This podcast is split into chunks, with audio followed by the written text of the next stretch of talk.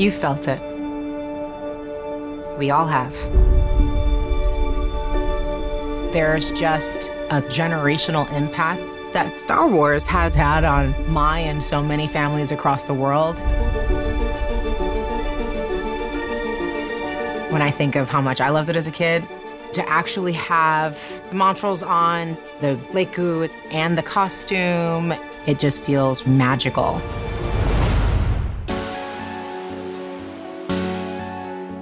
This is for our love of a galaxy far, far away. It's a galaxy as big as our imaginations, but it feels as close as a member of the family. This is Forever Star Wars. Hello there.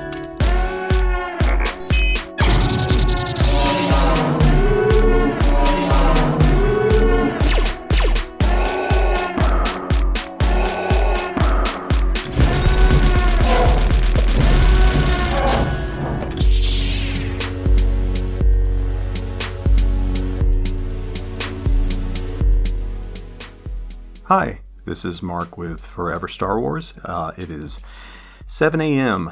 the morning after the debut of the Ahsoka series, and I'm doing something that I've not done on Forever Star Wars in terms of how I share my thoughts or uh, compose a review episode. Um, I'm doing it really off the cuff because I've had a night to sleep on it and I've now had time to process it I'm not currently on social media much at all right now, so I'm not part of any fan discussions or circles outside of Clashing Sabers. Um, and within the Clashing Sabers group, our group chat, um, I'm recording this at a point before any of us have ever really shared our thoughts on it. Uh, and that was also intentional because uh, I really want to record this as as pure um, a reaction as I can that is just my opinion and not anyone else's perspective or POV. So if you're listening and you have not seen the series yet, I will give my non spoiler impressions first, and then I'll get into the spoiler stuff. But I'll give you a clear marker for where the spoiler portion begins. So, what were my overall feelings about the first two episodes of Ahsoka? Um, I'm recording here in my office slash podcast studio slash Star Wars collection room, um, and I'm surrounded by um, art from Ahsoka, and uh, I have the Ahsoka uh, lightsabers from Galaxy's Edge. There's an Ahsoka figure uh, sitting right next to me that um, uh, has her like posed with her arm up and Morai's resting on her arm is you know so I'm really really into uh, the character of Ahsoka and the history of Ahsoka. So that's my statement at the beginning of this uh, to sort of set the tone for it. Does that mean that I had really really high expectations? Um yes and no.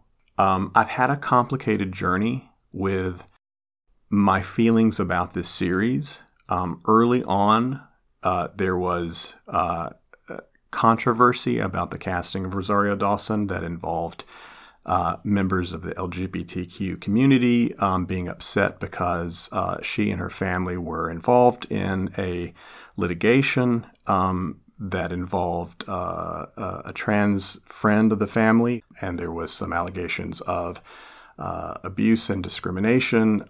For some trans fans, the casting of Rosario has not been something that they have been able to accept, and uh, kind of breaks my heart because I know that Ahsoka is important to a lot of fans and trans fans especially. Uh, many love her very much, the character. Uh, I think it has to be pointed out that the litigation was dropped, the case was dropped, um, Rosario Dawson herself has a history of LGBTQ advocacy, and um, I'm I'm a believer that you should watch what people do and not and not just watch what they say. And I, you know, from what I've seen, and I could I can tell Rosario Dawson shows that she is not transphobic and not uh, uh, that she is an ally to the LGBTQ community. So the litigation being dropped, I came to terms with it and and became more comfortable with the casting and and with Rosario herself. Uh, that's just how I feel. That I do not speak for other members of the LGBTQ community, nor should I speak for anyone else. That's just how I feel. Uh, so, having said that, um, I've sort of been up and down about my anticipation for the show because it felt like it was on had such a rocky start. The character of Ahsoka is interesting in that there was a time when I felt like she was not appreciated enough. Like I felt like she was such a strong character that but she didn't get I think enough of the love from like the mainstream Star Wars audience. And then somewhere along the line that changed and she became this huge figure within the fandom. And I think you can see that reflected in how she made her appearances in The Mandalorian, and it became really evident that she was going to be a huge character going forward. I cannot train him. What? Why not? You've seen what he can do. His attachment to you makes him vulnerable to his fears. I've seen what such feelings can do to a fully trained Jedi Knight. To the best of us. She also has a way of popping up in just about every single project that Dave Filoni works on, which is not surprising. I mean, she is a character he created. He feels very protective of the character and he knows the character inside and out. And so I think he should absolutely be the one to always write for Ahsoka, and I will discuss the writing of Ahsoka in this review for sure. But so, having said that, I think it can be argued sometimes that he leans a little too heavily on Ahsoka in his stories, um, bringing Ahsoka in everywhere he can. But so far, at least for me, the character of Ahsoka is still so fascinating and so relevant and so meaningful to me that I don't mind it. So I'm a huge Ahsoka fan. I, I will always welcome more Ahsoka. So I have mixed feelings, which is uh, I set all this up with by saying that I had mixed feelings going into the series, and I still have mixed feelings uh, having watched the first two episodes. Um, as a fan of the series Rebels, uh, Rebels tinted glasses here. I'm I'm very much a Rebels fan and absolutely loved all the Rebels references it really did feel like season five of Rebels. I don't know if that's going to play with with people who are watching who are not familiar with Rebels. I have no idea whether any of that resonates with them if they understand the characters, if they understand the relationships, if they understand why it's important for the characters to do what they do in the first two episodes.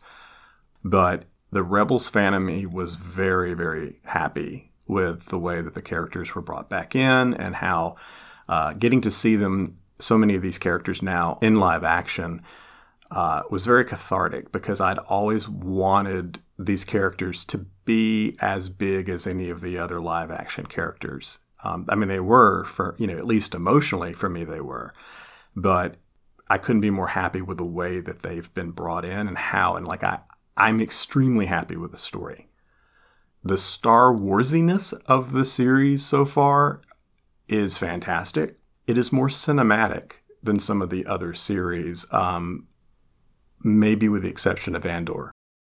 Ahsoka looks the most like a Star Wars movie. Uh, and I'll get a little bit more into that in the spoiler portion. Um, and as the as another positive, the music by Kevin Kiner, goosebumps. I, have been wanting Kevin Kiner to write for uh, live action Star Wars for a very long time now, and he did not disappoint. Um, he made some really interesting percussive choices in some of the music early on that was really cool. Um, and his music does a lot of the heavy lifting, in my opinion, in these first two episodes. Because the way he wove the character motifs in was really, really effective and helped me to have an emotional connection uh, for certain scenes and the characters that maybe was lacking in other areas, which I will discuss in more detail in the spoiler portion. There are moments in the series, the first episode is 55 minutes, I think. And there are action scenes, sure. There's there's there's stuff that happens early on that's that has action in it, but there are these long drawn out scenes where characters are having these long conversations where the character beats are drawn out just a bit too long. Um, characters are thinking or are sort of sharing looks with each other, and the pacing just feels sluggish and weighted, if that makes any sense. Um, there's a there's a heaviness to the tone that feels like it's unnecessary. And I'm not saying that I needed for this to be comedic, um, but I was missing some of the more lighthearted aspects that I enjoyed in Rebels. And also, as much as the prequels tackle some heavy things in them, I feel like the prequels did a pretty good job of of carrying a lighter tone and, and using comedy in effective places. I do think that George Lucas understands how to write a light moment and effectively and insert that in where it can um, provide some relief to the heaviness of the story. I was missing that in these first two episodes of Ahsoka. So that concludes the non spoiler portion of the review, and I'm going to now get into spoilers. So if you, uh, are, you don't want to listen to this part, uh, turn it off, but come back to it later after you've had a chance to watch the first two episodes. We are no Jedi.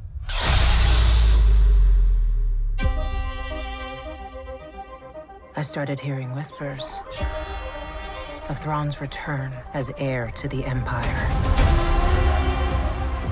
What happens when we find Thrawn? Power. Such as you've never dreamed.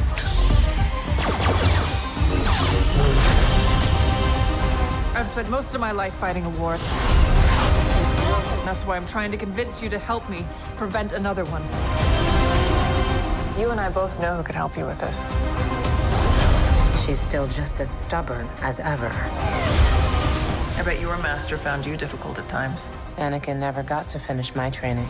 I walked away from him, just like I walked away from Sabine. You never made things easy for me. Master. So, uh, right off the bat, the first thing I see in the episode that I absolutely loved, it was a really nice way to start the episode because I was very happy with it, was bringing back the crawl. Oh my gosh. I'm so happy to have a new version of the crawl back that I think and I hope is going to be how the Star Wars stories use a crawl going forward. I really, really hope that that's what this is. Um, and I don't know if this is the case, but I like the idea of the color of the crawl changing according to the story. It can't change all that much. I mean, there are only so many of those colors that we have in, in text titles uh, for Star Wars. There's the green, there's the blue, there's the yellow, um, there's the red. So maybe it will shift between those basic colors uh, depending on what type of story it's being told. That sort of helps to ground the audience in exactly where in the universe and where in the timeline that they're watching uh, a story. Seeing a crawl at the beginning really helped to prime me for f- this, seeing this as being more cinematic. Definitely had an original trilogy. Um, sort of feel and vibe to it um, in the way that uh, ships approached other ships and docked with ships and sort of the way the music flowed uh, in those scenes. Very high quality. Um, my issue with some of the series so far has been that there is an inconsistency in terms of how high quality they look. Some of them look like they're on a TV budget, and others look more cinematic. This was definitely in the latter field. I want to just go ahead and address the specifics of my issue with the tone and the pacing right off the bat because I just want to get that out there and and sort of get that off my chest. I I understand that the character of Ahsoka is evolving and changing and that we have witnessed her journey in the beginning, she was very brash and sarcastic. There's a great interplay between her and Anakin as when she was his Padawan. As she got older, she got more serious. Completely understand that. That is that is fine. I felt though that um, by the time she reached live action, the character of Ahsoka has become so stoic I think that at times it's distracting for me. And I understand that she is now a wise sage, but even looking at someone like Obi-Wan, who certainly also went on a journey, and, and the Obi-Wan of A New Hope is definitely not the Obi-Wan from The Phantom Menace, there is still a, a bit of lightness in the character in A New Hope that gives you flashbacks to who he was when he was younger and fighting in the Clone Wars, and that sort of, you know, sassiness that, that Obi-Wan has. Um, I, I kind of want to see the sassiness a little bit in Ahsoka. Um, I miss it, and it. I noticed it when she was appearing in The Mandalorian, but I thought, you know, maybe it's just the way she's carrying herself in these episodes because of the heaviness of the the deep responsibility of a teacher deciding whether or not they're going to mentor someone in the Force, which is what she was uh, doing when it came to Grogu. You can really see it in this series where she's front and center. See? There you go. Everything's gonna be fine. I don't understand why things have to be so difficult. Well, considering your history, I'd say that's expected. But you and I both know Sabine gives you the best chance of reading that map. You're right. Just wish she had changed a little. I think some of my issue with that comes down to how she's written and how Rosario's performance is edited and directed. Because it felt like, I, I think, I mean, Rosario's a great actress, but it did feel like she was being uh, directed to be a certain way. You know, she sort of had her arms folded and she was always very thoughtful and very quiet.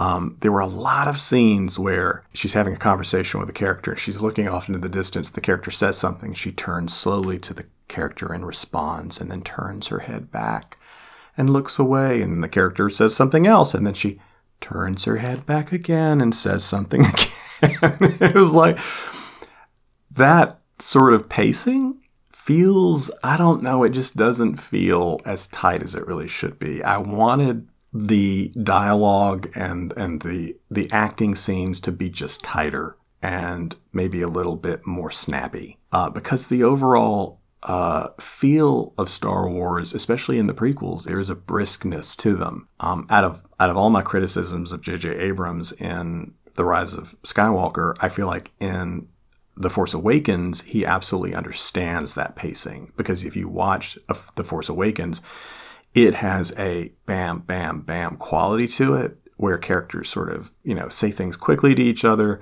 which is more in line with how it happens in A New Hope. But here it just felt off. And I think that that highlights uh, Dave Filoni's limitations with live action directing. And I, it pains me to say that because for years I've, I've been looking forward to his transition from uh, animation into live action because I felt like he was such a strong and is such a strong storyteller that he had the potential to be the next George Lucas for for the franchise. And I think in terms of a storyteller, um, he is. But I so far have not been all that impressed with his directing ability, and and unfortunately for me at this point, um, some of his directing choices take me out of the series. Now that's the negative, and that's it. That's the only negative, but I had to get that out there.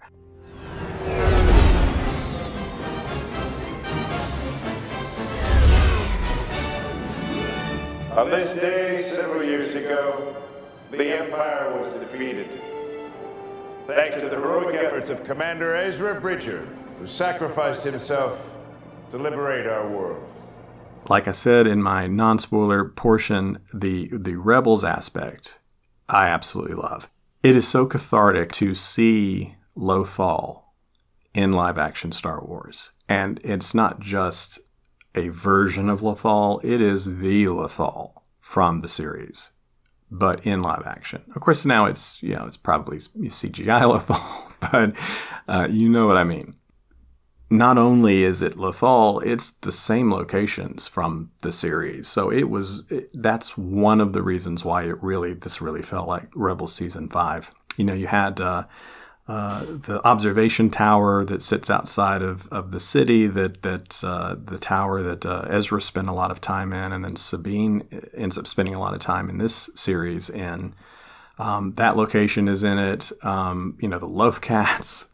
Man, I gotta say, I gotta, give, I gotta give a shout out to that Lothcat. So Sabine's Lothcat. I don't know the cat's name. I don't know if that was maybe Ezra's Lothcat.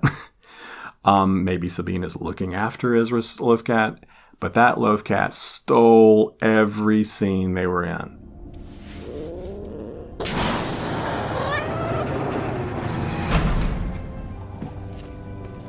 Hey. Hi. And I'm not even a cat person. so that tells you how, how much I loved the Lothcat. and there were there were gratuitous Lothcat scenes in, this series. There were not one, not two, but three scenes where Sabine comes home and interacts with that cat. And it's it's like a moment. Every one of those is a moment. And I didn't mind one bit because I'm just like, that Lothcat is awesome. I want that Lothcat to get their own series. I like how the series sets up the mystery of uh, these new force wielding, obviously trained in the Jedi arts. Are they Sith? Are they not Sith? Characters in the beginning, they're clearly villains. I mean, there's no ambiguity about whether or not they're the bad guys. They're the bad guys. Um, but they come in instantly with orange lightsabers, which is like they're not red, but they're like somewhere in between, like a, a reddish orange. so, so if you depending on what your television set looks like, you know, you might think intuitively that they're red lightsabers and that they're Sith, and then when you actually pay more attention to it, you're like, wait a minute, that's that's an off red. So what is that saying about them? They're they're sort of evil. so I don't know. Does the does the kyber crystal kind of like go? Uh, I feel like I need to bleed a little here and turn red, but you know, some of these guys are not totally bad. Like they've done one or two good things. They give to charity. you know, maybe they help seniors cross the street. I don't know. So so maybe the kyber crystal is not like fully committed to turning red. You're making a mistake. And you, sir, should have surrendered when the Empire collapsed. Jakris, get RD3 to scan these imposters for identification. Allow me to show you our identification.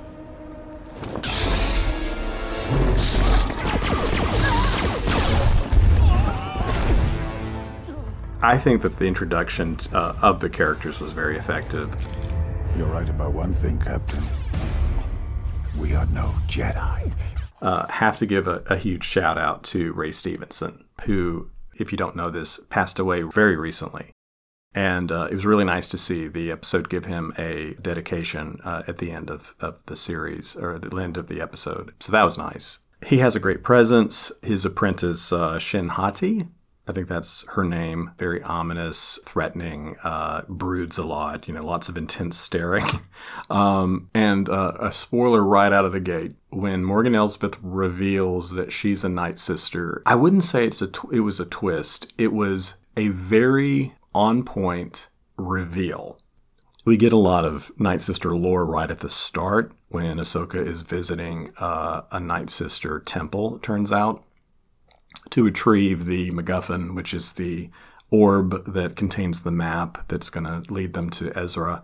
Those opening scenes very much gave me Raiders of the Lost Ark vibe, right down to like how Ahsoka gets down on one knee and then looks closely at a, at a pedestal and something rises from it and she sort of picks it up and it gleams and, and then, uh, you know, something uh, dramatic happens that uh, forces her to flee this, the scene uh, shortly thereafter. It was very much like Raiders of the Lost Ark. Anytime I see, you know, mystical symbols and and mysterious locations, it definitely gives me flashbacks to a lot of what happens in Rebels. Um, I was hoping that the weirder aspects of the Force would be in this series, and so far it looks like we might be getting that. Ahsoka already feels like um, Dave Filoni's animation's greatest hits. He's bringing a lot of the animated choices, a lot of the creative and story choices that he had in the animated series into live action. I'm interested to see how he weaves those things into live action and if they'll carry the same weight or weirdness when they're in live action. Um, you know, I I don't know how the World Between Worlds ever would have played if it were a live action series and got introduced. Um, it might have been a bridge too far for some fans. Um, I think it, it, even still is, but uh, I would rather he swing for the fences in that respect and do new things with the lore that expand our understanding of the Force and the galaxy and the more mystical realms of the Force because there's only so much you can say about the Force if you only think of it in terms of how it's presented in the original trilogy. Like, there's just only so much. And the original trilogy was just giving us an introduction into it. Um, I like that, at least f- for now, what I understand, future ep- future movies are going to focus on like the early aspects of the Force and how people came to understand what it was. Like, I'm very much looking forward to all that because I've, that's always been more interesting to me you need somewhere to go in the ser- in in the franchise now with the Force. Uh, after all has been said about it that can be said, the Force needs to evolve and change. Hey, Sabine. I'm sorry for disappearing on you. I made this recording because, more than the others, I need you to understand. As a Jedi, sometimes you have to make the decision no one else can. So that's what I did to defeat Thrawn. Liked seeing Ezra in holographic form, um, pretty much uh, as he was at the end of the Rebel series, sort of saying his goodbye to Sabine. Again, I don't know that someone who hasn't watched Rebels would understand the emotional significance of Sabine and Ezra's relationship. There is a lot of exposition in the writing of these episodes to try and bring viewers up to speed on why these characters are important to each other. And there are times when, again, I feel like that exposition is a little awkward, that um, it's maybe not handled as well as, say, it was in, say, like a, a series like Andor, which was really, really a masterclass in how you introduce or how you provide expositional information in a dialogue scene. In Ahsoka, it frequently stands out like a flashing light. Like, these people are important. This is why we have to go find Ezra. This is why we have to uh, uh, prevent the return of Thrawn. This is why we have to bring Thrawn to our galaxy. Um, but that's the sort of thing that you tend to see in the earlier episodes of a series that, that needs to set and lay the groundwork. So hopefully there'll be less of that going forward as we get into the actual um, the gears of the plot start moving a little bit more smoothly and and succinctly. And that might change as I watch it over again. I might see past some of the things that took me out of it the first time. Once I typically a- acknowledge the things that bother me about it, I can generally move past it. And much like the prequels, where I had issues with the acting and the dialogue. I could look past it for all the things I enjoyed. And there was so much to enjoy about the prequels, and this has a similar feel for me. These early episodes will be very much shaped by how I feel about the later episodes, because this is an eight episode arc and it's one continuous story, and these are just chapters. So, this is just a review of my initial impressions of the chapters that have been presented. And it's a fluid thing and it will change likely. Um, I don't think I'm going to do an episodic review after each episode. Um, I will do an overall review at the end of the series and definitely reflect back on this review. So stay tuned. I will uh, follow up later, and I'm sure you're going to hear a lot about uh, other Clashing Sabers uh, reactions to this. Uh, I don't know yet if I'm going to be on any of those episodes, but you may hear me pop up here and there. So thanks for listening, and may the Force be with you. The views and commentary of Forever Star Wars do not reflect those of Lucasfilm or Disney All licensed sound and music are property of their respective copyright holders. Clashing Sabers and Forever Star Wars are not affiliated with Lucasfilm, Disney, or any of their subsidiaries. The commentary and production of this series is the property of Clashing Sabers and Forever Star Wars and may only be used with permission. Until next time, may the Force be with you. And always remember